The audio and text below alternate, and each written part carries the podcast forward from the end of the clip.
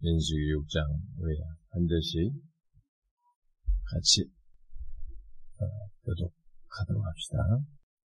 여호와께서 모세에게 말씀하여 이르시되 이스라엘 자손에게 전하여 그들에게 이르라 남자나 여자가 특별한 서원 곧 나세린의 서원을 하고 자기 몸을 구별하여 여호와께 드리려고 하며 포도주와 독주를 멀리하며 포도주로 된 초나 독주로 된 초를 마시지 말며 포도즙 도 마시지 말며 생포도나 건포도도 먹지 말지니 자기 몸을 구별하는 모든 날 동안은 포도나무 솟아는 씨나 껍질이라도 먹지 말.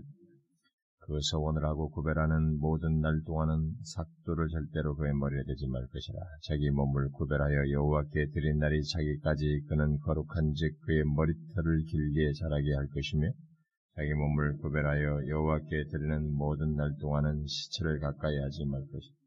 그의 부모 형제 자매가 죽은 때라도 그로 말미암아 몸을 더럽히지 말 것이니 이는 자기의 몸을 구별하여 하나님께 드리는 표가 그의 머리에 있습니다. 자기의 몸을 구별하는 모든 날 동안 그는 하나님께 거룩한 누가 갑자기 그 곁에서 죽어서 스스로 구별한 자의 머리를 더럽히면 그의 몸을 정결하게 하는 날에 머리를 밀 것이니 곧 일곱째 날에 밀 것이며 여덟째 날에 산더덕이 두 마리나 지더덕이 두 마리를 가지고 회망문에 와서 제사장에게 줄 것이고 제사장은 그 하나를 속죄제물로 하나는 번제물로 드려서 그의 시체로 말미암아 얻은 죄를 속하고 또 그는 그 날에 그의 머리를 성결하게 할 것이며 자기 몸을 구별하여 여호와께 드릴 날을 새로 정하고 1년 된 순양을 가져다가 속건제물로 드릴지 자기 몸을 구별한 때에 그의 몸을 더럽혔은즉 지나간 기간은 무효니라. 나시린의 법은 이러하니라 자기 몸을 구별한 날이 차면 그 사람을 회망문으로 데리고 갈 것이요. 그는 여호와께 헌물을 드리되 번제물로 일년된 흠없는 수장 한 마리와 조개제물로 일년된 흠없는 어린 암양 한 마리와 한목제물로 흠없는 순양 한 마리와 무병한 광주리와 고운 과류에 기름 섞은 과자를, 과자들과 기름 바른 무교 전병들과 그 소제물과 전제물을 드릴 것이요 제장은 그것들을 여호와 앞에 가져다가 속죄제와 번제를 한목제물로 숫양의 무교병 한 광주를 아울러 여호와께 드리고 그 소제와 전제를 드릴 것이요 자기 몸을 구별한 다스리는 회망문에서 자기의 머리털을 밀고 그것을 한목제물 밑에 있는 불에 둘 것이다. 자기의 몸을 구별한 나시린이 그의 머리털을 민 후에 제사장이 삶은 숫 양의 어깨와 광주리 가운데 무교병 하나와 무교전병 하나를 취하여 나시린의 두 손에 두고 여호와 앞에 요제로 흔들 것입니다. 혈과 흔든 가슴과 받들어 올린 넓적다리는 성물이라 다 제사장에게 돌릴 것이니라. 그 후에는 나시린이 포도주를 마실 수 있는 이는 곧 서원한 다스리니 자기 몸을 구별한 일로 말미암아 여호와께 헌물을 드림과 행한 행할 법이며 이 외에도 힘이 미치는 대로 하려니와 그가 서원한 대로 자기 몸을 구별하는 법을 따라 할 것이니라. 여호와께서 모세에게 말씀하여 이르시되 아론과 그의 아들들에게 말하여 이르기를 너희는 이스라엘 자손을 위하여 이렇게 축복하여 이르되 여호와는 내게 복을 주시고 너를 지키시기를 원한다. 여호와는 그의 얼굴을 내게 비추사 은혜 베푸시기를 원하며 여호와는 그 얼굴을 내게로 향하여 드사 평강 주시기를 원하노라 할지니라 하라 다 하십시다. 그들은 이같이 내 이름으로 이 이스라엘 자손에게 축복하 내가 그들에게 복을 주리라.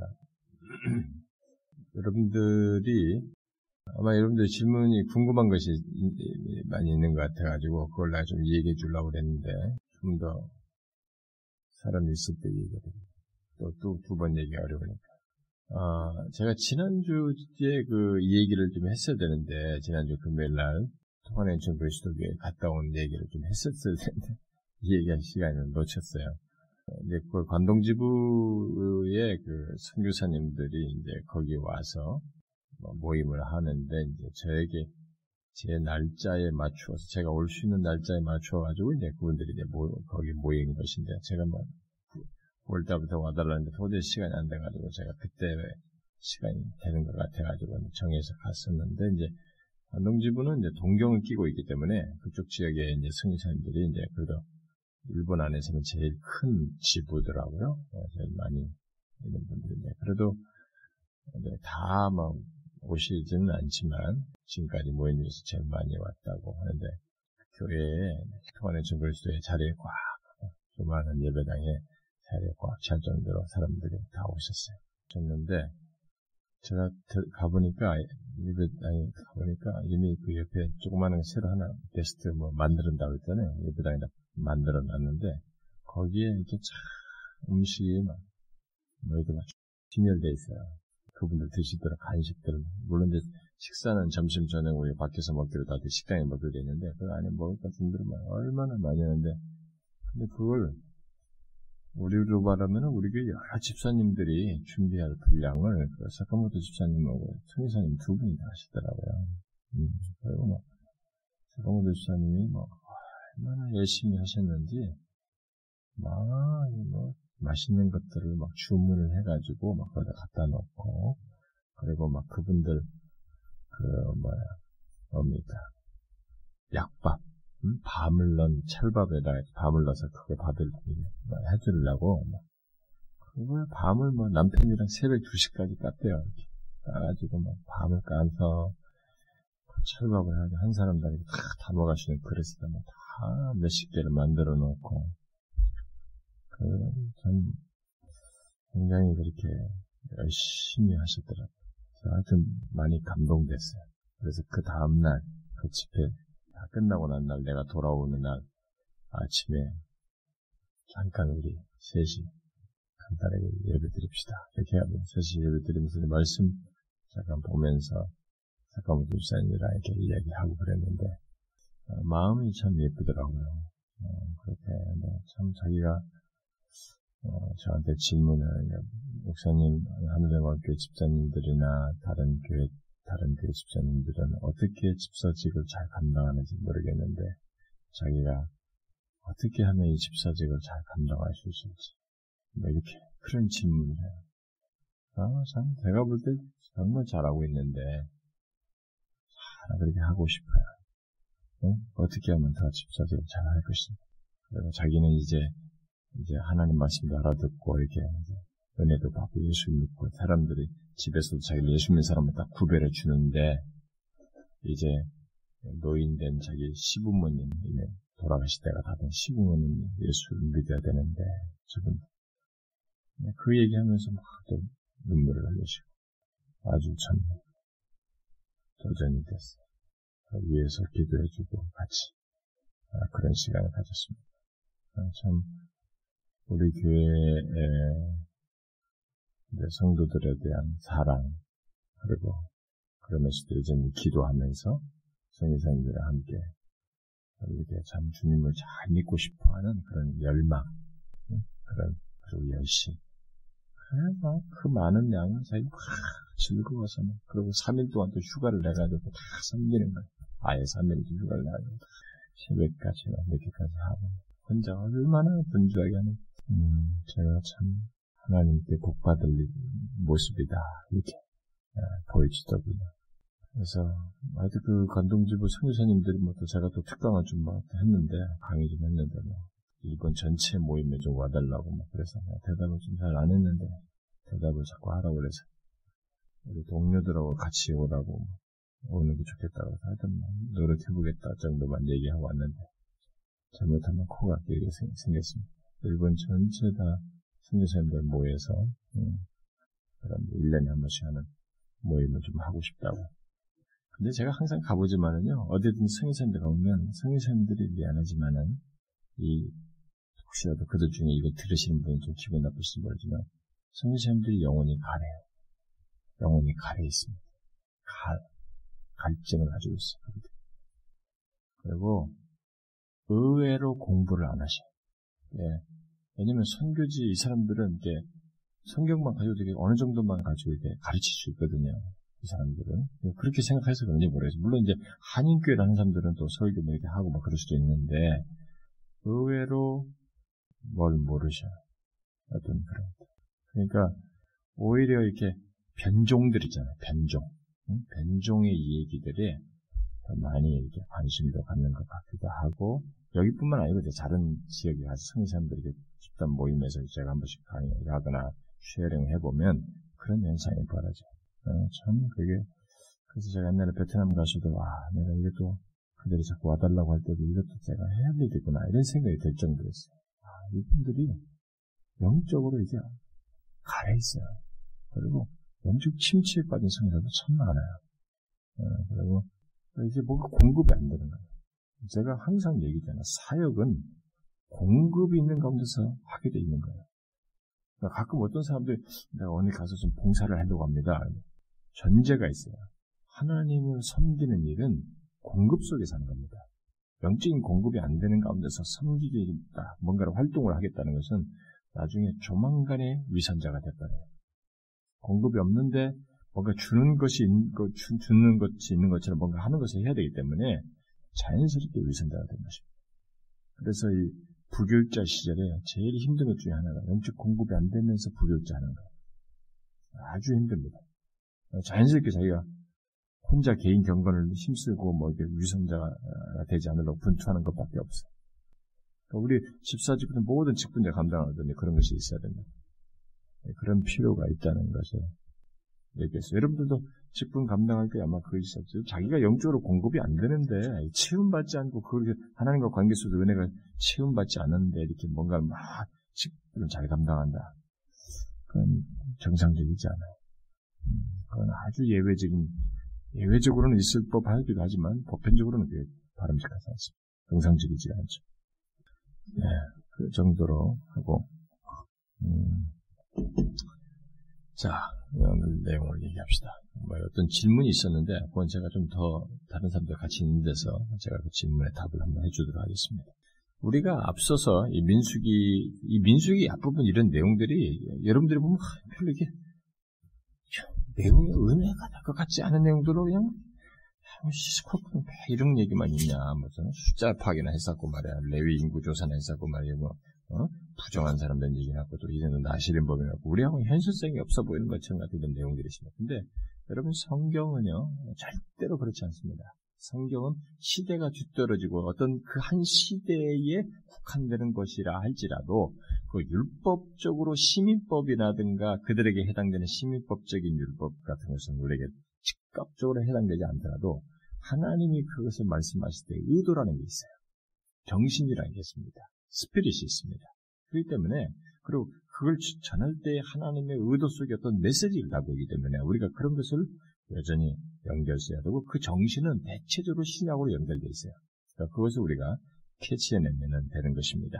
그런데 여러분이 기억하십니까? 우리가 지난주에 그 5장은 하나님의 백성으로 하나님의 백성들 가운데 하나님의 백성으로부터 어떤 죄나 경건치 못한 것들을 법적으로 제해버리는 것, 제하라고 죄를 제하는 문제에 대해서 얘기를 했었는데 여기 지금 6장은 그것과 달리 5장과는 좀 오히려 대조적으로 특별한 방식으로 하나님께 헌신하고 자신을 드리는 나시린에 대해서 말하고 있어요.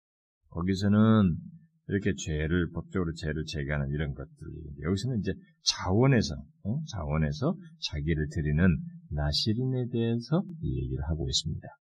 여러분들이 지금 읽어봐서 알겠지만은 크게 두 달락으로 나누죠. 1절부터 21절까지는 나시린에 대한 법을 얘기를 하고 있고, 그 다음에 21절부터 27절은 이 제사장을 통해서 하나님께서 축복을 선언하시는 축복을 말하라고 하시는 내용을 담고 있습니다. 그래서 두 달락으로 나눠서 얘기해보면, 내용상으로는 뭐 전반부가 길지만은 사실 제가 서 설명하기가 더 많아 보이는, 많이 설명하고 싶은 것은 오히려 뒤에 후반부에 짧은 구절이지만, 자, 먼저 1절부터 21절을 보면은 여기 나시린의 법이 나옵니다.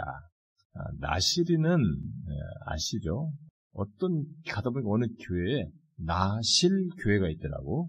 그러니까 이 사람들이 아마 그 사람이 이 나시린의 인자만 빼고 나실을 히브리 말에 여기 성경에 나온 단어를 썼던 건데 사람들이 이거 무슨 말인지 모르요 여기는 애만 나오는 교회인가 이것도 아니잖아요. 나실 교회가 이게 무슨 말인가. 사람들이 아마 이 오해를 할 수 있는 그 이름인데 그게 아마 그 사람은 요 단어를 쓴 것 같아요. 교회 이름이. 근데 이 나시리는 남자든 여자든 아, 곧 이렇게 말했을 때는 평범한 사람들이죠. 남자든 여자든 그러니까 보통 사람들이에요. 평범한 사람들이 자발적으로 자신을 드리기로 예, 특별하게 서원해서 특별한 서원이라고 했죠. 특별한 서원으로 네, 결국 서약을 하고 구별된 사람, 그렇게 해서 구별된 사람을 두고 말하는 것입니다.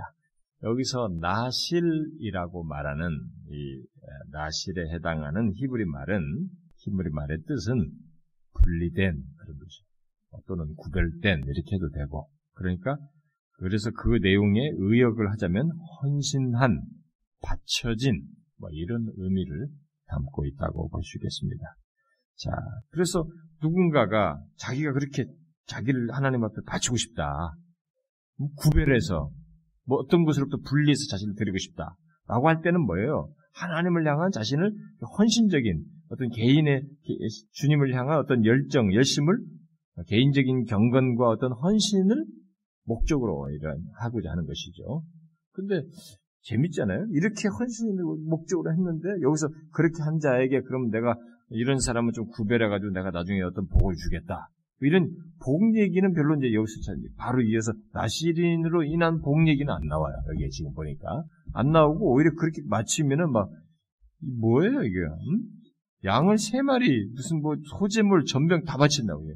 양 세 마리 이게 작은 거 아니에요. 이 사람들에게 평범한 사람들에게 그러면 이게 헌상을 하는 거예요. 자기를 드리는 헌신하면서 그 구별하면서 또 마지막에 그 끝났을 때 이렇게 어, 번제물을 드리는 하나님 앞에 이런 식으로 하나님께 그러면 이런 생각을 한다는 것은 뭐겠어요? 뭔가 하나님이 하나님께 내 자신을 드릴 만한 그런 필요를 가졌다는 것이고 하나님에 대한 이해가 있다는 것이고 하나님은 그런 분이시다고 하는 믿음이 있는 것이고 자기 자신이 하나님으로부터 그런 관계 속에서의 은혜와 복을 받았다는 어떤 신앙이 있을 것이고 또 그렇게 하는 가운데서 하나님께서 자기와 교감하시고 복 주실 것이라는 어떤 믿음도 있을 것이고 뭐 어떤 어쨌든 그런 신앙이 있기 때문에 이런 것을 하는 거겠죠. 어? 그렇지 않고는 뭐 이런 걸 드리면서 이렇게 할 수 있겠어요? 그러니까 이런 내용을 예, 자꾸 도박적으로 생각하면 안 됩니다. 아, 착 이렇게 하겠다고 해가지고 이렇게 하겠다 그러면 하나님 이거 주시겠죠. 응? 이런 거 있잖아요. 손이 서원한다 없이고 말이냐 이렇게 하면은 하나님이 하시겠습니다. 이렇게 그런 내용으로 이렇게 자꾸 하나님 앞에 뭔가를 배팅하려고 한다든가 그런 개념으로 이걸 생각하면 안 됩니다. 벌써 동기가 이런 내용을 보게 될 때 하나님을 향한 그런 개인적인 건강과 헌신을 어떤 하나님과의 관계 속에서 믿음을 가지고 취하는 태도라고 볼 수 있는 것입니다. 자, 그런데 하나님께서 이런 어, 분리, 예, 결국 결국은 헌신을 좀 뚜렷하게 하시는 그 어떤 말씀을 직접적으로 여기서 하시죠. 여호와께서 모세에게 말씀하셨을 때 이스라엘에게 전하여서 만약에 누가 나시린에 이렇게 하려거든 이렇게 이렇게 이렇게 하려고 하면 이렇게 이렇게 하라. 어? 여기에 대해서 하나님이 명확하게 어떤 이 얘기를 해주세요. 나시린에 대한 이런 내용을 하나님이 직접적으로 이렇게 말씀을 하시는 것입니다. 나시린을 이렇게 하려면은 요렇게 하라고 하나님이 가르쳐 주셔요. 이런 건 뭐겠어요? 이거는 우리가 잘 생각해 간파를 해야 됩니다. 이렇게 하나님께서 직접적으로 어, 이게 자신을 헌신하는 것에 대해서 말씀을 하시는 것은 사람들이 이렇게 하나님께 뭔가를 헌신한다든가 자신을 이렇게 나신을 드린다고 할 때 자꾸 내가 그렇게 하기 위해서 내가 해야 할 것을 독자적으로 결정을 해서 남용하고 심지어 소위 이렇게 과대하게 말 드러내는 거죠. 일종의 어떤 사람 말대나도 초경건의 과다함을 드러내려고 하는 성향을 드러내주는 그래서 인간은요, 종교적 열심히 특심하면은, 야, 하나님께 나신하면 이렇게 해야 돼. 아니야, 그걸로 부족해. 더 이렇게 해야 돼. 더 이렇게 하다 면 이렇게 사람들은 과다하게 이런 것을 드러낼 수 있습니다. 하나님이 여기에 대해서 그런 과다를, 초경건의 과다함을 방지할 목적으로 규정을 말씀하시는 것을 볼 수 있어요. 하나님 인간을 간파하고 있습니다. 우리는 그렇게 함으로써 은근히 외적으로 남들에게 그렇게 함으로써 자기가 더한 것처럼 더 나은 것처럼 자꾸 주장하려고 하고 드러내려고 하는 성향이 있어요. 그 정작 본래의 정신을 잃어버린 거지. 그리고 가끔 뭐 교회 뭐 다녀보세요. 막 그런 식으로 막 아, 이렇게 해야 돼. 그렇게 그랬고 안 돼. 저렇게 해야 돼. 가지고 우리는 우리의 신앙의 풍토 속에 우리들이 만든 이 성경에서 조금 더 이탈해가지고 우리끼리 만든 전통에서 장로 유전에 해당하는 어떤 것들을 가지고 주님 자매들하면 이렇게 하다고 저렇게 하다고 여기 말처럼 이게 나시린의 추가적인 우리가 만든 룰들을 우리들도 자연스럽게 많이 가져요. 그래서 하나님이 그런 걸 다 아시고 정해 주신 거예요. 이런 것은 일종의 영적인 교만, 자만심 이런 것들을 경계하고 그걸 피하게 하고 순수한 신앙을 어, 이렇게 복돋기 위해서 고무시키기 위해서 어, 제정해 주셨다고 볼 수 있습니다.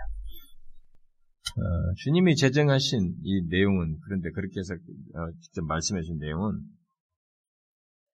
의외로 간단합니다. 아주 단순해요. 아, 이런 걸 보게 되면 우리가 인간들이 시간이 지나면서 이게 뭔가 이렇게 뭔가 정교하게 하면서 점점점 의식주의로 발전하는 이것을 우리가 이런 데서 다시 잘 점검받아야 돼요. 그러니까 교회는 계속 개혁해야 된다는 필요가 있는데요. 우리도 우리도 모르게 세월이 지나다 보면 어 익숙해가지고 어느새 여기다가 이거 조금 덧붙이고 아, 우리가 필요가 있으니까 이런 거 조금 덧붙여. 덧붙였는데, 본질에서 이렇게 점점점 벗어나거나, 하나님께서 본래 단순하게 말한 것에서 너무 복잡하고 의식주의적으로 우리가 발전하는 이런 경향이 있는 것입니다. 그래서 오늘날 교회들이 대단히 복잡하죠. 응?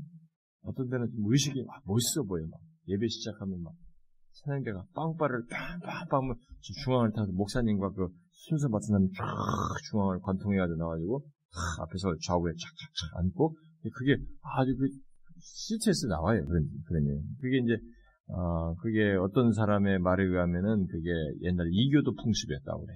옛날에 왕이 들어올 때, 이렇게 어디 부록자 들어올 때 이렇게 먼저 다른 사람 앉아있고 앞으로 들어오는데 그런 풍습에서 나왔다고 그러는데 그걸 이제 교회가 어느 시대부터 받아들였다고 그럽니다. 근데 그게 요즘 어느 교회에서 하는 것은 요즘 발전한 게 아니고 옛날 시대 기도교회가 그걸 수용했어요, 벌써. 그걸 이제 이 사람들은 교회 전통이라고 좋은 전통이라고 하고 수용을 하는 것인데 네, 그런 식으로 우리들은 자꾸 뭔가를 더 하려고 그래요. 그, 그것을 인간들은 대단히 만족해 합니다. 이런 의식들. 근데 잘 보세요. 우리도 고칠 게 있으면 계속 고쳐야 됩니다. 아, 우리도 어느 세월 세월 지나면서 이것 자꾸 덧붙였다. 아, 이게 아니다. 그래서 어느 사이 우리가 이의적인 것들을 가미했구나. 이러면은 과감하게 그 이의적인 걸 부셔야 돼. 힘들어도. 그걸 고쳐야 돼.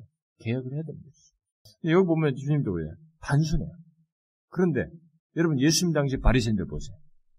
얼마나 정교합니까? 바리새인들. 어? 안식일 규정이 얼마나 많고 뭐가 이렇게 굉장히 많잖아요. 그들은 진짜 정교한 의식주의를 갖게 됐습니다. 그게 바로 다른 거죠. 그렇게 의식주의는 그들의 그런 의식주의는 결국 뭐예요? 영적인 교만을 드러내는 거예요. 영적인 자만심을 드러내는 것입니다. 그래서 이런 외적인 준수 속에서 그것이 있음으로써 내가 헌신한다고 하는 것을 자꾸 드러내는 거야. 외적인 가시적으로 드러나잖아요. 성경은 단순한 것이지만 그것에 하나님을 의식하고 하나님과 관계 속에서 진실하게 하는 걸 자꾸 강조한단 말이에요. 근데 이 사람들이 그 의식을 많이 만들면 가시적으로 하니까 굉장히 그럴듯해 보입니다. 우리가 속으면 안 됩니다. 여러분과 제가 하나님께서 말씀하시는 것은 의외로 단순해요. 주님의 선물. 그 옛날에 종교자들이 이제 캐톨릭에 막 이런 걸탁 부실 때, 옛 전통에 많이 부실 때, 굉장히 단순하네. 그때 이, 그, 이 가운 하나 벗는 것 때문에 어떤 사람은 진짜 순교를 당하거나, 응? 막 이런 일들이 역사가 있었어. 생각할 수 없는 역사가 있었다. 그게, 그게 뭐냐? 근데, 근데 그걸 그 따르지 않는 것이 그들에게 있어서는 바로 이런 이런 의식주의를 따르잖아요. 그 정신이 다른 것이 많이 맞물리기 때문에 그런 힘든 투쟁을 했던 것이죠. 근데 여기 이 나시린 제도는 주님께서 뭐 간단하게 얘기한다만은 예수 하나님께서 근데 이제 이 여기서 지금 나오는 이런 나시린의 제도는 어, 신약 시대까지 이제 어, 계속 오랫동안 계속되죠. 어, 그래가지고 어, 그래서 유대인들 사이에서 이 나시린 제도는 상당히 인기가 있었던 것으로 보여집니다. 왜냐하면 시작 시대까지 계속됐으니까요. 가장 그 유명한 나시린으로서는 누가 있어요? 사무엘, 또 삼손, 또 한 사람만 더 해봐. 유명한 사람. 세례요한. 근데 요, 요런 사람들은 뭐예요? 평생 나시린이에요. 보통 나기 전부터 부모들에 의해서 되게 되는 평생 나시린들이에요. 이 사람들. 근데 여기 지금 민수기는 뭐예요? 나중에 끝난 얘기를 하는 거 보니까 한시적인 나시린 얘기를 하고 있는 것입니다. 응? 그걸 우리가 좀 먼저 구분해서 어, 얘기를 하면 좋겠죠. 자, 하나님께서 정하신 이 나시린 규정이 그러면 여기서 말씀한 내용이 뭡니까? 지금 세 가지로 말하고 있는데 아, 이것은 하나님께 사람들의 일반적인 사람들의 어떤 행동으로부터 분리하는 것을 기본적으로 하고 있습니다.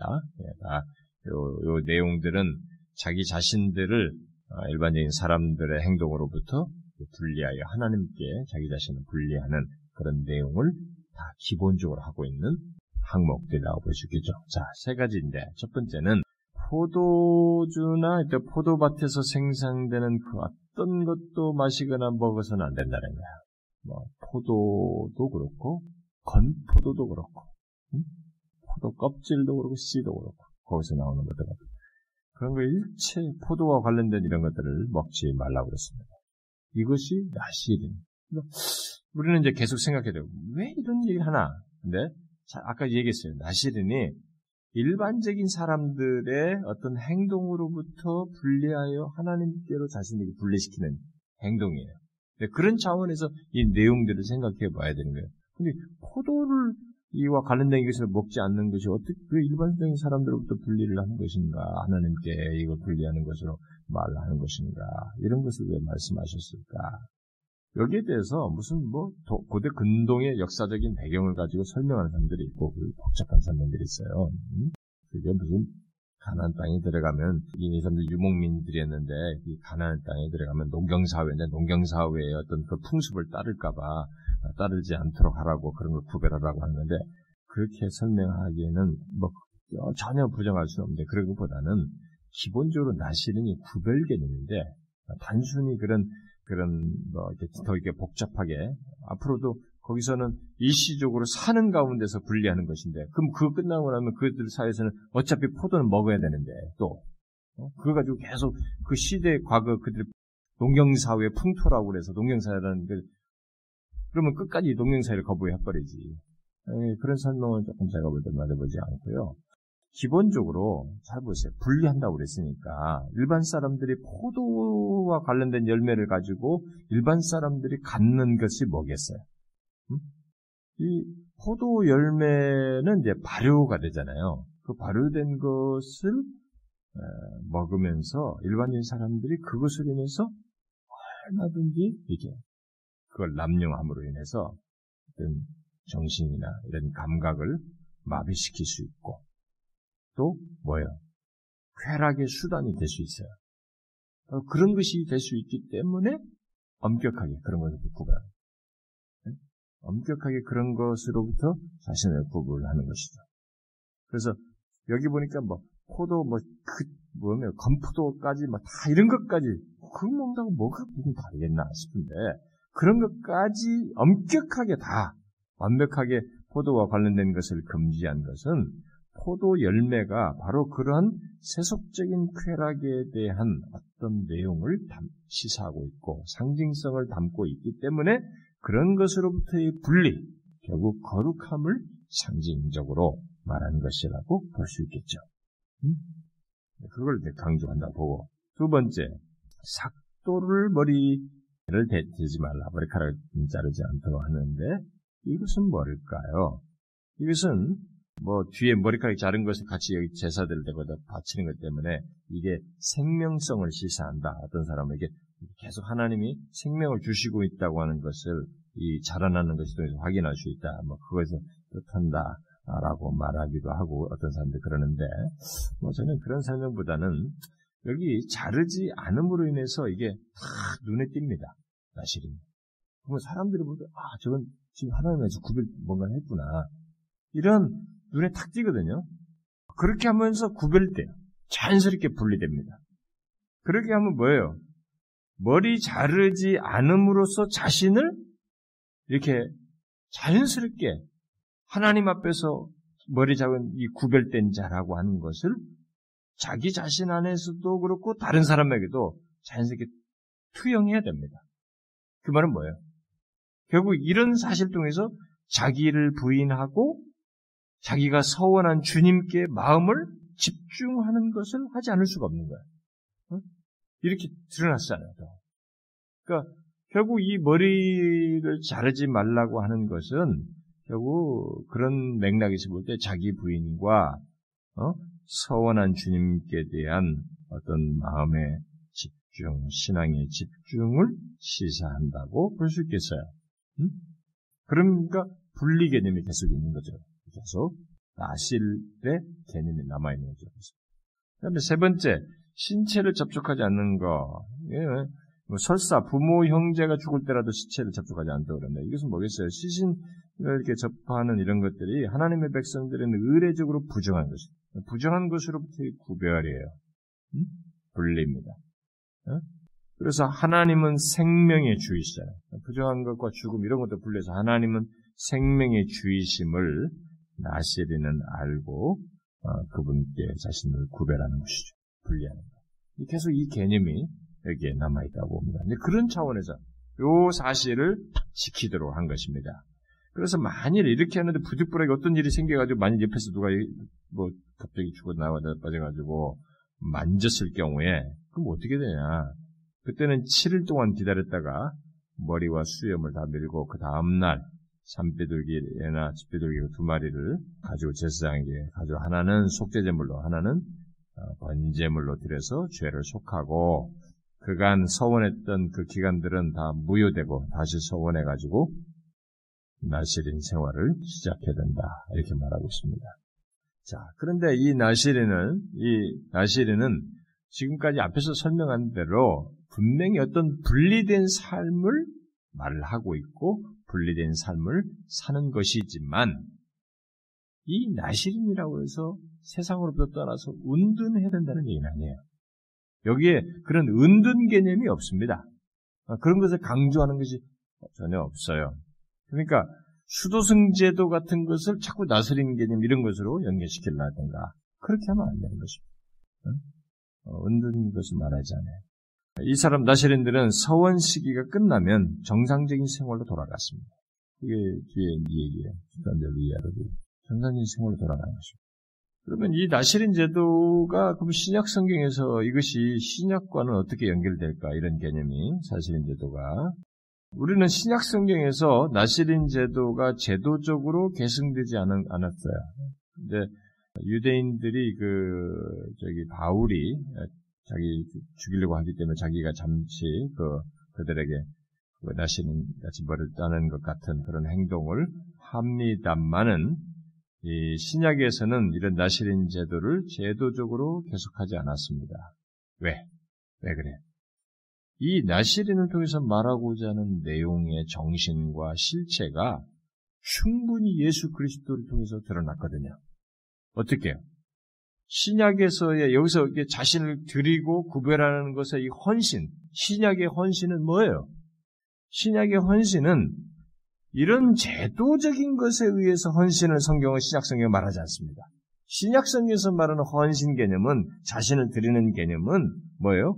예수님 자신이 보이신 모범과 가르침을 따라서 자신을 드리는 거예요. 그분의 제자로서 사는 것입니다. 그 제자가 되어서 그 길을 따르는 것입니다. 그것을 예수님께서 이미 제시하셨어요. 다. 그 제시하셨기 때문에 그것이 나시린의 실제 개념이에요. 그게. 예수님께서 그 제자도를 통해서 나시린 개념을 사실 충분히 확고하게 밝혀주셨죠. 그래서 오늘 어떤 사람들은 이 나시린처럼 자신을 드리고 싶어서 뭐 어떤 이런 식의 어떤 제도적인 어떤 것들, 항목적인 것, 이런 규정들을 정하고 지키는 것을 해야 되는 것처럼 말하는 사람이 오늘날도 있어요. 어? 그것이 마치 인간은 뭔가 이게 정해지면 더 잘 믿는 것 같고. 그래서 제가 옛날에 예, 은혜 안에서 산다는 거 시리즈 하면서 얘기를 했으면 그 설교 들으면 성도들이 화가 많이 납니다. 특히 목사들이 화가 많이 나요. 왜냐면 제가 율법주의에 대해서 굉장히 난타를 했거든요. 근데 인간의 본성이 율법주의를 좋아하게 됐어요.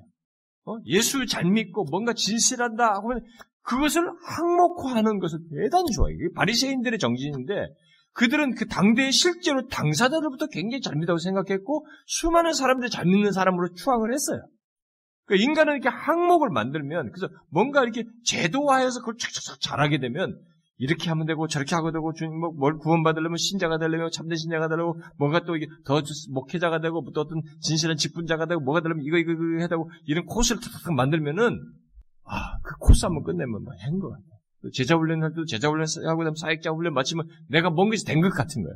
인간들이 자꾸 뭔가를 이렇게 하나를 경영화 시켜라 버리면 그것을 끝내므로 자신들이 굉장히 뭐가 됐다라는 생각을 하는 거야. 그게 굉장히 위험한 것입니다. 오늘날도 이런 이런 개념을 자꾸 나신 같은 규정들을 정해 지키는 것을 것을 자꾸 그것으로 헌신 개념 하나님께 자신을 더 잘 드리는 걸로 개념하지만 성경은 그런 걸 말하지 않아요. 이미 그리스도께서 말씀하셨고 보이셨고 제자들이 가르치셨어요. 진짜 헌신이 뭔지 나를 따르는 것이다. 자기가 가신 길을 가는 것이에요. 물론 이것을 제자도라는 개념으로 얘기하지만은 그렇게 어떤 지식적으로만 제한적으로 말할 수 없는 정도의 그 총괄적인 내용을 예수님께서 얘기하셨어요. 그래서 오늘날도 이제 교회 직분자들이 되는 조건으로 이제 뭘 이렇게 막 어떤 규정들을 자꾸 얘기를 하는 뭐 이런 경우가 있는데 아, 그런 건 좀 우리가 경계해야 됩니다.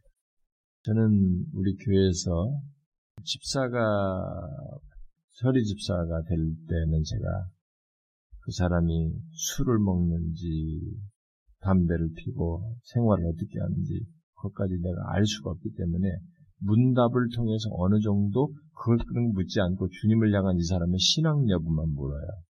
근데 제가 안, 이게 선출직의 집사 이상이 되려고 하는 사람한테는 제가 물어요.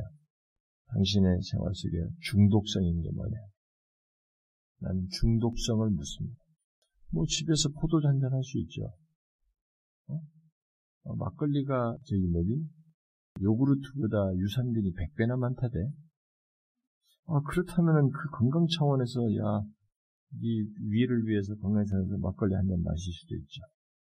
그건 누가 말합니까? 어떤 사람은 이 결석이 나오라고 맥주를 죽으라고 먹으라고 해가지고 허처없이 맥주를 먹었다고 그러대. 글쎄, 난 모르겠어요. 우리가 그런 것을 원천적으로 금지한다? 나는 그게 성경이 없어요. 분명해요. 그렇게 말하는 사람들은 오히려 벌써 율법 규지자들이에요. 근데 뭐예요? 제가 지금 말하는 것은 이런 규정을 말하는 게 나실 개념을 말하는 게 당신이 중독성을 가짐으로써 정상적인 판단을 못하고 직분을 감당 못하고 당신이 컨트롤 해야 될 때 이것에 의존하는 거예요. 술에 의존하는 거예요. 화가 나는데 화가 나는 것을 하나님 앞에서 다뤄야지. 이 악한 본성인데 내가 지금 왜 이것 가지고 내가 어? 직분 감당해서 누구하고 하는 것은 이제 목사하고 어, 마음에 안 들고 누구하고 직분자 어떤 사람 마음에 안 들고 왜 그런 식으로 풀어요? 하나님 앞에서 이 악한 본성이 나를 다뤄야지. 어? 그런 중독성 있는 것은 제가 이제는 정리하라고 정리하라고. 근데 어떤 사람들은 반, 반발해. 요즘 그런 교회가 어딨냐. 요즘 그렇게 하면서 나간다.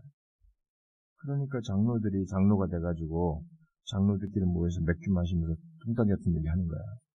어? 아주 교회의 덕을 안 세우는 거지. 그 버릇을 못 고쳐야 하는 거야. 이 나실 규정을 직분자나 이런 데서 규정으로 이렇게 정해서 이렇게 한다든가 이런 것은 바람직하지 않아요. 저는 그러나 습관화되고 그것에 익숙해서 그에 의존하는 것 그것은 분명히 고쳐야 된다고 봐요. 이 본문의 나실인 규정은 금욕주의가 아닙니다. 이건 금욕주의를 말하는 것이 아니니까 그건 오해하면 안 됩니다. 기간이 지난 뒤에 머리카락을 자르고 포도나 금포도 먹으라고 하거든요. 결국 발효, 발효된 포도주도 이들이 마셨어요. 그런 거 보면은 이게 금욕주의를 말하는 게 아닙니다. 여기 나실인 서원은 여호와께 자기 자신을 드린다는 것에 생생한 묘사예요. 정말 자기를 드린다는 것에 대한 생생한 묘사입니다. 바로 그 정신을 자기 자신을 드리는 것의 정신을 예수님은 말씀과 가르침과 행실로서 제자 자기를 따르는 것으로서 말을 했고 자기 행실과 삶을 통해서 보여주셨고 그것이 자기를 따르는 것으로 제자가 되어서 따르는 것으로 말을 했고 그것을 사도 바울에게 응축적으로 표현한 구절이 있죠. 로마서에 있죠. 여러분 그 뭐예요? 로마서 이렇게 얘기하면 생각나는 거 없어요? 응? 응? 내가 너무 과한 걸 로마서 12장 한번 봐요. 로마서 12장. 이 나실인에 대한 어떤 면에서 성경이 자신을 드리는 것에 대한 생생한 묘사를 12장 1절과 2절에서 사도 바울이 응축적으로 말했죠. 우리에게 익숙한 말이에요. 암기해 봐요. 시작. 그러므로 형제들아 내가 하나님의 모든 자비하심으로 너희를 권하노니 너희 몸을 하나님이 기뻐하시는 거룩한 산 제물로 드리라. 이는 너희가 드릴 영적 예배니라. 너희는 이 세대를 본받지 말고 오직 마음을 새롭게 함으로 변화를 받아 하나님의 선하시고 기뻐하시고 온전한 뜻이 무엇인지 분별하도록 하라. 음, 이죠. 하나님이 기뻐하시는 거룩한 산재물로 들어라 너희 몸을. 이게 나실인 신약의 나실인 개념이에요. 나실인 정신이에요. 이게. 우리는 이게, 이게 이렇게 하는 것이에요. 율법주의로 하는 게 아니라고 무슨 항목으로 할수 있는 구약처럼 이런 개념을 하는 게 아닙니다. 그러니까 제가 막 성도들을 율법 주제로 확 묶어두고 이렇게 말이지 뭐 이렇게 하는 사람들을 막 어? 항목으로 어? 이렇게 이렇게 이렇게 해야 되고 저렇게 저렇게 해야 된다고 어? 다이렉션을 규칙을 많이 주어서 사람들을 잡, 잡아끌고 딱 이끄는 사람들 특히 목사들에게는 은혜 안에서 산다는 제 시리즈가 화가 많이 날 거야. 어, 나를 완전히 은혜 저런 무율법주의자로 저를 보는 거지. 어디까지나 자기 입장에서 그렇게 내가 무율법자로 보는 것이지. 천만의 말씀. 얼마나 우리는 뭐 무율법주의가 지금 우리나라도 큰 문제지만 저는 그때도 얘기했습니다. 우리나라에는 여전히 강력한 것이 율법주의예요. 이 강력 율법주의는 우리의 본성과 아주 매치되어 있습니다. 종교적인 사람들이 더 미, 미끄러지더라는 게 율법주의예요. 율법주의와 무율법이 진자운동하면 장으로 치우치게 되는데 우리나라는 이 두 가지가 다 있습니다. 근데 전통적으로는 큰 세력은 미안하지만 아직까지는 전 율법주의가 더 강해요. 무율법주의는 복음을 안다 치고 뭐 조금 건성으로 조금 안 사람들이 주로 치우치는 거죠. 화가 날 거예요. 자기 입은. 근데 아니에요. 우리는 오늘 조금 읽은 것처럼 이, 이런 이게 나시는 개념이에요. 하나님이 기뻐하시는 뜻을 지금 자기 몸을 산제사 기꺼이 그렇게 자발적으로 드리는 것입니다. 그러므로 신약 시대에 우리에게 필요한 나시린과 같은 태도는 결국 그렇게 자신을 드리는 가운데서 어떻게 보면은 나시린 이렇게 구별 개념이 있으니까 분리 개념이 있으니까 그 분리를 자신의 몸을 드리는 가운 드리는 것을 이렇게 분리하는 구별해서 드리는 것으로 표현을 해야 되니까 그런 것을 이제 갈라디아서 말씀으로 설명을 하자면 한편으로는 육체의 소욕을 이렇게 거절하고 어? 육체의 소욕으로부터 자신을 구별하고 분리하는 것이고 다른 한편으로는 성령의 거룩한 열매들, 성령의 열매로 어, 자기 자신을 분리하는 것. 이런 그렇게 해서 주님께 구별된 자인 것을 내가 주님께 구별된 자인 것을 드러내는 것이 우리에게 말하는 신약적인 개념의 나시린 태도라고 볼 수 있어요. 그래서 나시린은 딱 구분된 사람들 보면 알잖아요. 그래서 사람들이 아, 저 사람이 저렇게 육체의 소욕을 거스리고 성령의 거룩한 열매로 자기 자신을 주님께로 이렇게 분리 구분했구나. 구분한 사람이구나. 저렇게 정말 저 사람은 뭔가 다른 사람이구나. 라고 사람들이 알아보죠.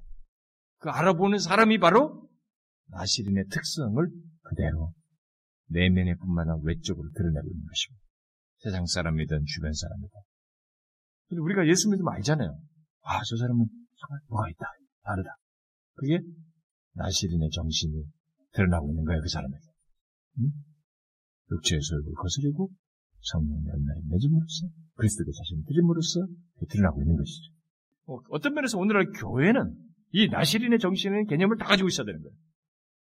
그래서 세상이 볼 때, 아, 이 사람들이 뭐가 있다. 구별됐다. 하나님께로 구별됐다.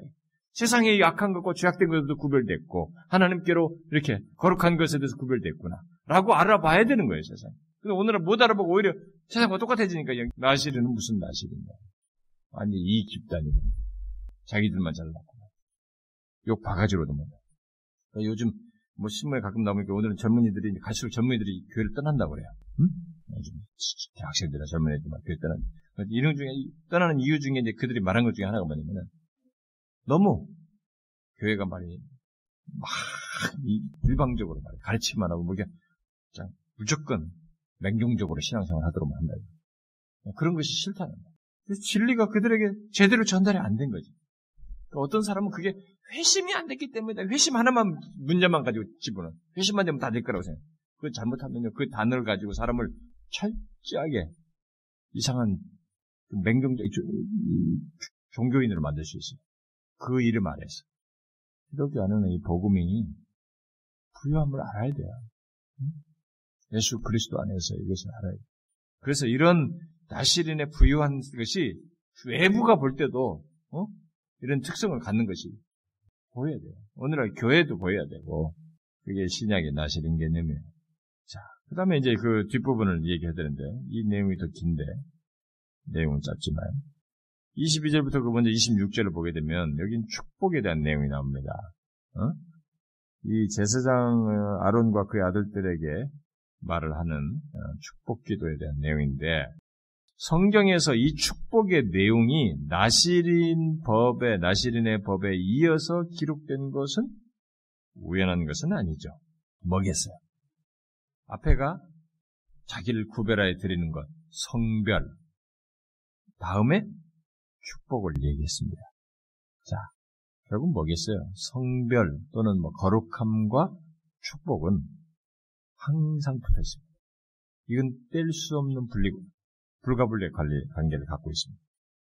이게 하나님께서 하시는 일이에요. 하나님은 성별하는 것에 여기에 이렇게 하면 복을 주겠다 이런 내용이 나와 있지 않지만 이, 이 뒤에 이 기록을 남긴 것에서 이 쓴 성경의 기록의 의도 속에서 우리는 그것을 파악할 수 있고 성경 어디서도 볼 수 있는 거예요. 거룩함과 축복은 붙어 있어요. 이렇게 분리되지 않아요. 그건 뗄 수 없는 관계를 가지고 있는 것이라는 걸 성경에서 쉽게 볼 수 있습니다. 사실 하나님의 축복은 어, 우리로 하여금 하나님의 뜻을 행하고자 하는 마음의 소망과 열심을 갖게 하고 또 현재 순종을 부추기고 또 계속 제자로서 주님의 뒤를 쫓도록 하는 그런 것을 이렇게 부추기는 강화시키는 그런 것이 되죠. 하나님의 축복이. 그래서 하나님의 축복도 전혀 이게 하나님께서 우리에게 은혜를 주신다는 걸 전혀 모르면 아니 하나님께서 나와 함께 하셔서 뭐 은혜를 주시고 이끄신다는 인도하심과 뭐 이런 모든 다양한 축복을 알지 못하면 우리가 어떻게 신앙생활 하겠어?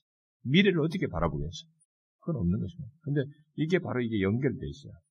하나님의 신실한 믿는 이 거룩한 성별된 것 속에 나는 하나님의 축복과는 같이 붙어 있단 말이에요. 근데 여기 지금 이 22절부터 27절에 나오는 이 축복은 자 보면은 이제 여호와의 이름으로 제사장에 의해서 선언하도록 되어 있습니다. 근데 이렇게 하시는 것은 자기 백 이렇게 할 것을 지금 말씀하시는 것은 자기 백성에 대한 하나님의 그 은혜로운 어떤 의도를 지금 드러내신 것입니다. 그들을 향한 하나님께서 은혜를 베푸시고자 하는 하나님의 의도를 담고 이런 것을 이렇게 선언하라고 말씀하시는 거죠. 근데 오늘날 이 목사들이 하는 이 축도라고 하는 거, 축복 기도하는 예배 끝자락에 하는 이런 축도는 바로 이 여기서 지금 주님께서 이 아론과 제사장들이 하라고 한 이것에 직접적으로 연관되어 있습니다.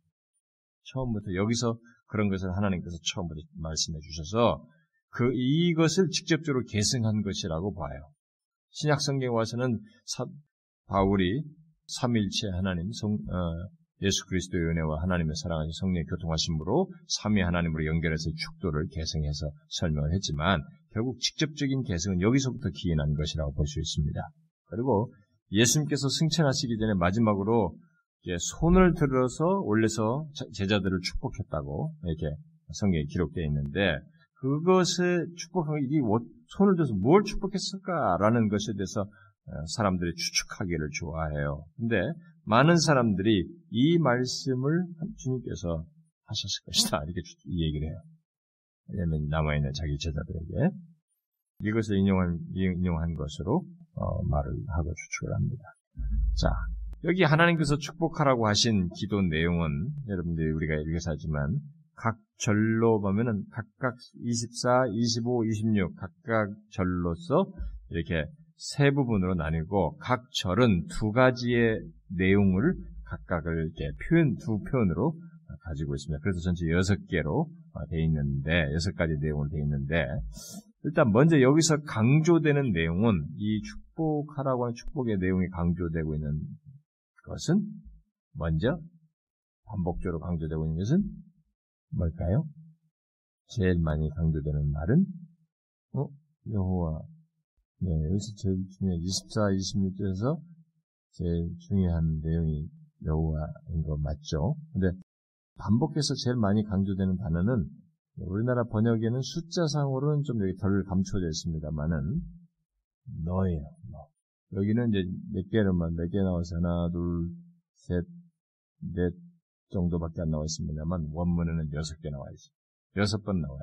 자, 이것을 여섯 번 나오는데 이 여섯 번이 다 단수형이에요. 그렇게 되면은 지금 어, 하나님의 언약 백성인 이스라엘 회중 또 그 회중에 속하는 개개인으로서의 너를 향한 하나님의 축복을 말한다고 볼 수 있겠죠. 자, 이 축복의 세부 내용은 더 디테일하게 하면 여섯 개 내용으로 보게 설명하면 먼저 여호와께서 내게 복을 주시고 너를 지키시기 원한다고 하면서 말하고 있는데 이, 이 구절은 먼저 하나님의 보호와 돌봄 아래 우리를 두신다는 것을 말하는 것인데 자, 그 가운데서 먼저 내게 복 주시고에서 이 복의 내용은 뒤에 가서 나중에 나옵니다만은 어, 신명기에 가서 이렇게 복을 준다고 할 때 복에 대해서 설명이 나옵니다만은 이 복은 일단 물질적인 영적인 측면을 다 포함한다고 볼 수 있습니다.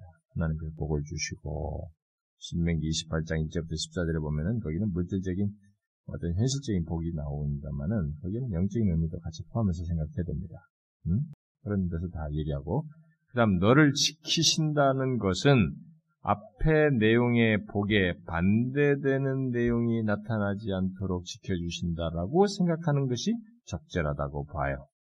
왜냐하면 그 이런 것에 반대되는 어떤 빈약한 추수, 또 가축들이 계속 생산이 안 되고 늘어나지 않는 거, 뭐야, 뭐 하나님께서 복을 주시니까 막 그, 그, 야곱이 말도, 와, 양떼가 짐승이 늘어나는 거 보세요. 그거 출산하는 것을 하나님께서 다 허락하셔서 복 주셔서 하는 거거든요. 응? 지키셔서 하는 거예요. 너를 지키신다. 그렇게 하도록. 그래서 어, 좋지 않은 기후라든가 전쟁에서의 패배와 같은 물질적인 현실적인 그런 불행스러운 상황 또는 영적인 메마름과 악한 영으로부터 지켜주시는 것, 뭐 이런 것을 어, 막내한다고 볼 수 있겠습니다. 그 다음, 20, 이제 5절에서, 음, 여호와는 그의 얼굴을 내게 비추시고 은혜 베푸시 원하신다고 하는데, 여기 이것은 여러 가지 방식으로 하나님의 은혜와 은총을 경험하도록 하신다는 것인데, 자, 여호와께서 그의 얼굴을 비추신다는 것은 얼굴을 비추신다. 뭐겠어요? 우리가 일반적으로 생각해 볼 수 있는 것은 하나님께서 좋아하시는 거죠. 기뻐하시는 거예요. 그러니까 자기의 자비와 사랑을 그를 장해서 나타내신다는 것을 얘기합니다. 음? 그의 기쁨을 말한다고 볼 수 있겠죠. 또 은혜를 베푸신다는 것은 우리의 삶을 하나님의 은혜로 채워서 정말 은혜로 사는 것을 경험하게 하신다라는 것으로 생각할 수 있겠죠. 그 다음, 여호와는 그 얼굴을 내게로 향하여 드사. 어? 얼굴을 내게로 향하여 드신다는 것은 뭐겠어요? 하나님께서 얼굴을 누군가에게로 향한다는 것은 뭐예요? 우리의 요구에 관심을 가지신다는 것이고 결국 자신이 함께 하신다는 임재를 나타내는 말이겠죠. 하나님께서 이 가인과 그의 재물은 받지 않으셨다라고 했는데 이 받지 않았다는 말을 히브리 말로 직역하면 그가 보지 않았다는 거예요. 가인과 그의 재물에 얼굴을 향하지 않고 보지 않았다는 것입니다. 그에 반해서 아벨과 그의 재물은 바라보셨어요. 이렇게 하나님께서 누군가의 얼굴을 향한다는 것은 그 사람을 인정하고 그의 요구와 원함과 관심에 기, 관, 원함에 관심을 기울이고 그와 함께 하신다는 것을 뜻하는 것입니다. 네, 그렇게 하시겠다. 이렇게 이 축복을 하라는 거예요. 그다음 마지막으로 평강을 주신다. 그런데 여기서 평강은 샬롬 아닙니까? 이 옛날부터 이 옛날 이스라엘 백성들의 축복의 핵심과 종합이에요. 이 샬롬이. 그들의 이 축복의 핵심은 샬롬입니다. 이 샬롬만 있으면은 주변국에서부터 다 문제가 없으니까 자기가 소출도 마음대로 따서 먹을 수 있고 샬롬만 있으면 되는 거예요. 그 실컷 재배했는데 샬롬이 없어봐 다 뺏어간다. 샬롬이 있어 하나님에 의한 샬롬이 있으면은 이 평강이 있으면 삶이 뭐 굉장한 거예요. 윤택함을 누릴 수 있는 거지. 하나님에 의한 그러니까 그걸 얘기해요. 그래서 이들에게 있어서 예, 샬롬은 어, 참 축복의 핵심이고 종합이었던 것입니다. 그런데 일반적으로 샬롬을 그냥 단순하게 어떤 불화가 없고 또는 불행이 없는 상태 정도로 소극적으로 생각하는 경우가 있는데 그렇지 않고 이 샬롬은 상당히 적극적인 내용을 담고 있어요. 하나님 안에 머물면서 또 하나님의 의존대 의존하여서 이루어지는 어떤 상태 그러니까 영혼의 안식, 마음의 평강, 삶의 안정 이게 하나님으로 인해서 있게 됩니다. 그게 샬롬이에요. 이런 적극적인 내용을 담고 있는 것이죠. 그런데 이 기도를 가만히 보면 이제 이 기도는 신약 성경에서는 성부, 성자, 성령 하나님에 의해서 주어지는 복들이에요. 다. 그래서 이제 사도 바울은 성부, 성자, 성령 하나님으로 은혜, 사랑, 성령의 교통하심 안에서 함께 하시고 교통하신 것 안에서 있게 되는 것. 그 안에 요것을 이렇게 그런 식으로 종합한 겁니다. 요 내용이 이렇게 축약힌 거죠.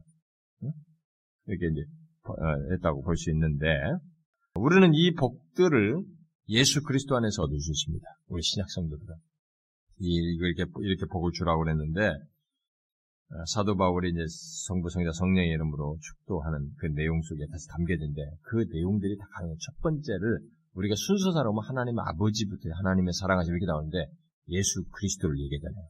왜냐하면 모든 복이 예수 그리스도 안에서 얻어지기 때문에 순서가 먼저 나오는.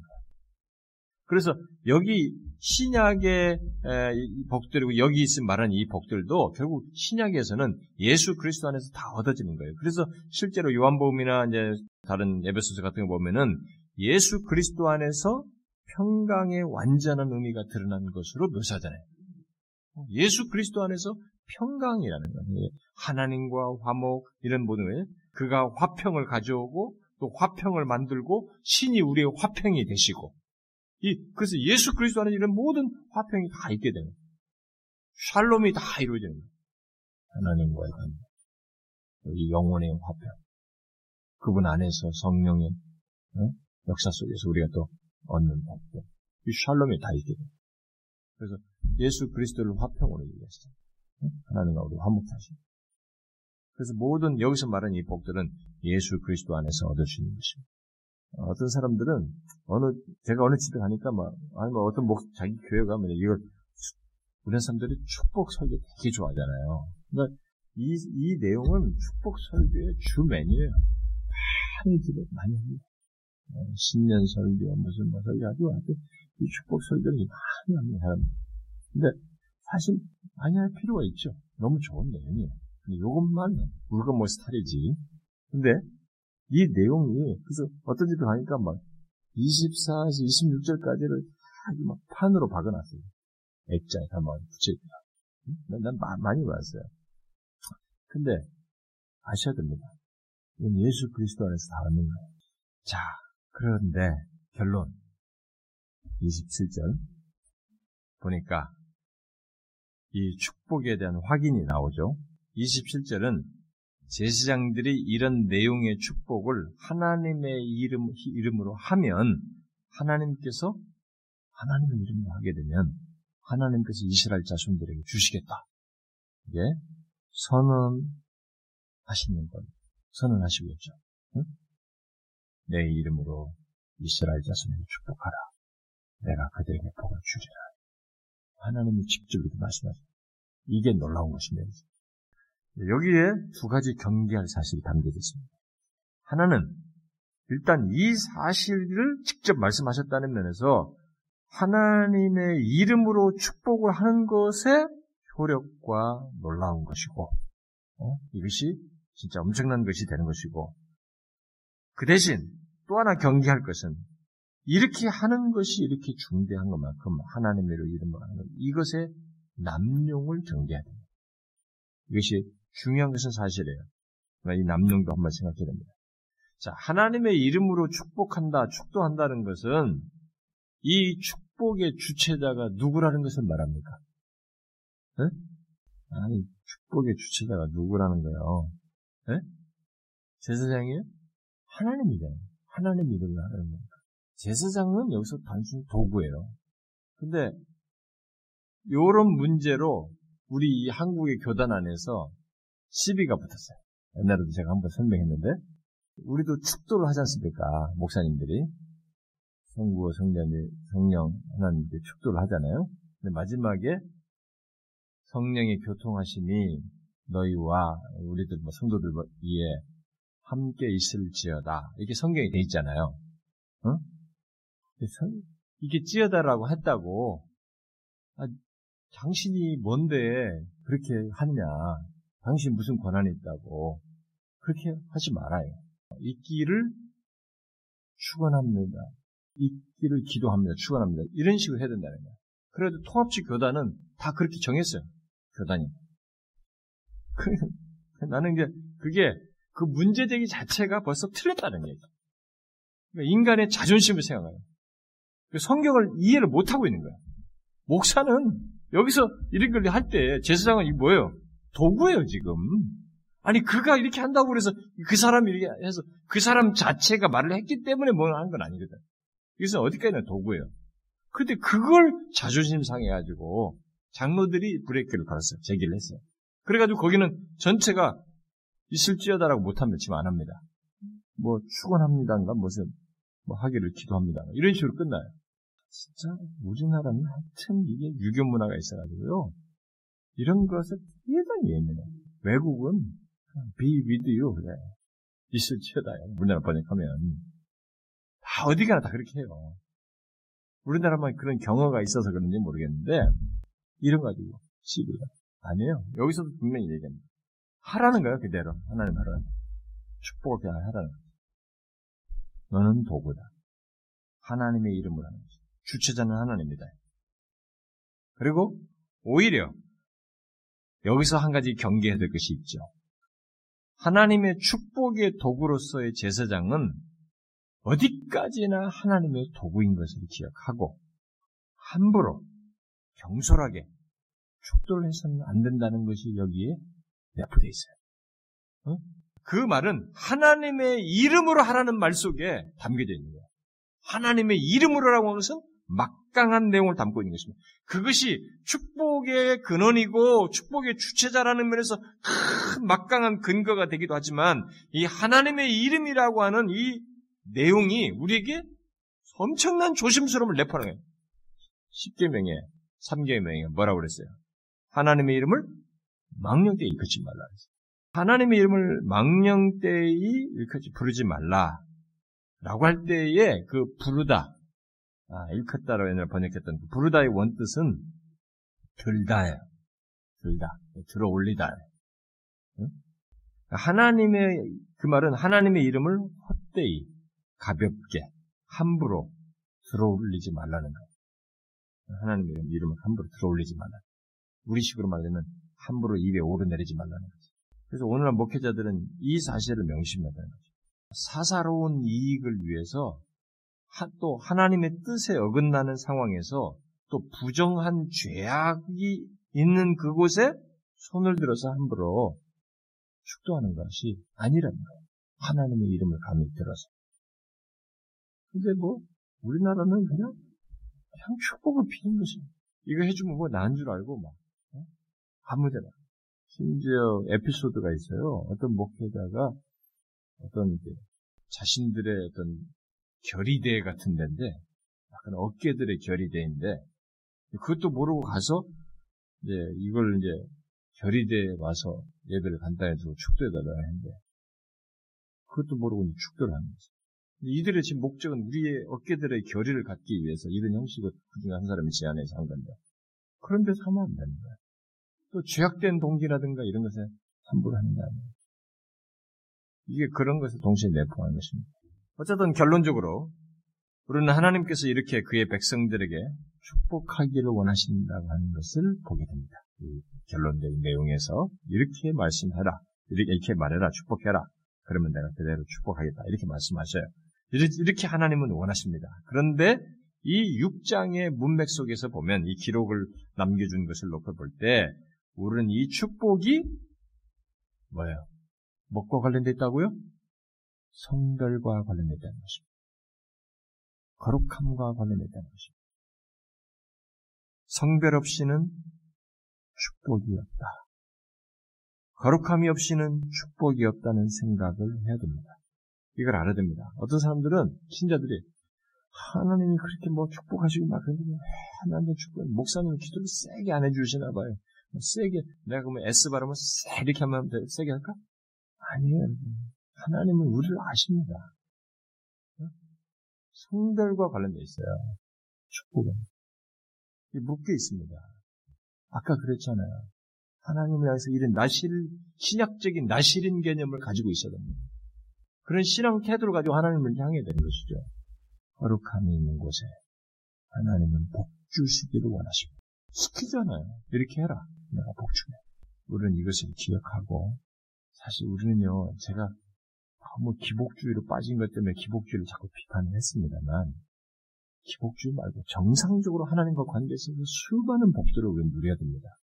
그리고 이렇게 약속한 것들을 얻어야 돼요. 우리의 삶 속에서 이런 것도 허락하셔서 다윗에게 많이 주어서 많이 쓰게 하려고 하잖아요.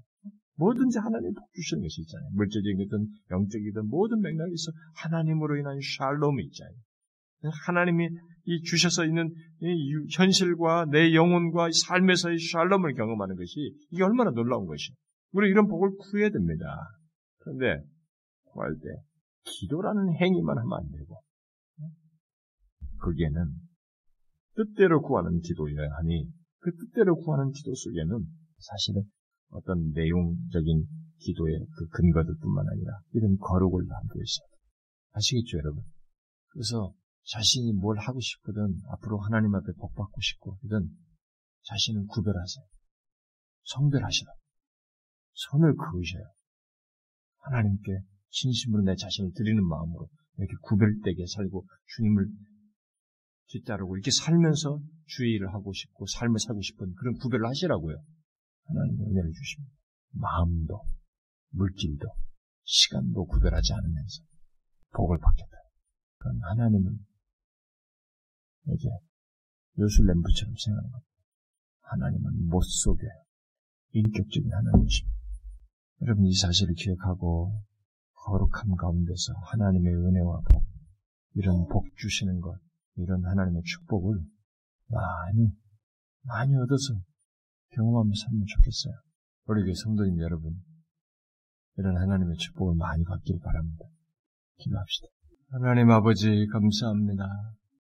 하나님이 저희들에게 말씀으로 권면해 주시고, 참 흐트러져 있고, 주님을 향해서 잠시 우리의 집중되지 못했던 이 순간에 다시 주의 말씀으로 우리의 마음을 하나님께로 향하게 해주시고 참 주께서 우리에게 그 나시린과 같은 그런 자발적인 헌신을 참 육체의 수욕을 거스르며 성령의 열매를 맺는 그런 구별됨을 갖고 우리의 몸을 주님께 기꺼이 산제사로 드리는 이런 헌신이 있기를 원하시는 주님의 마음.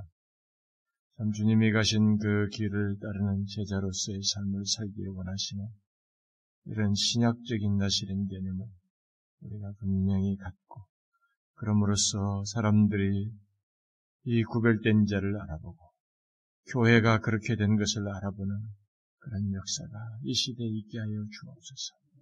우리 자신들을 통해서, 우리 교회를 통해서, 조국 교회를 통해서 있게 하여 주옵소서.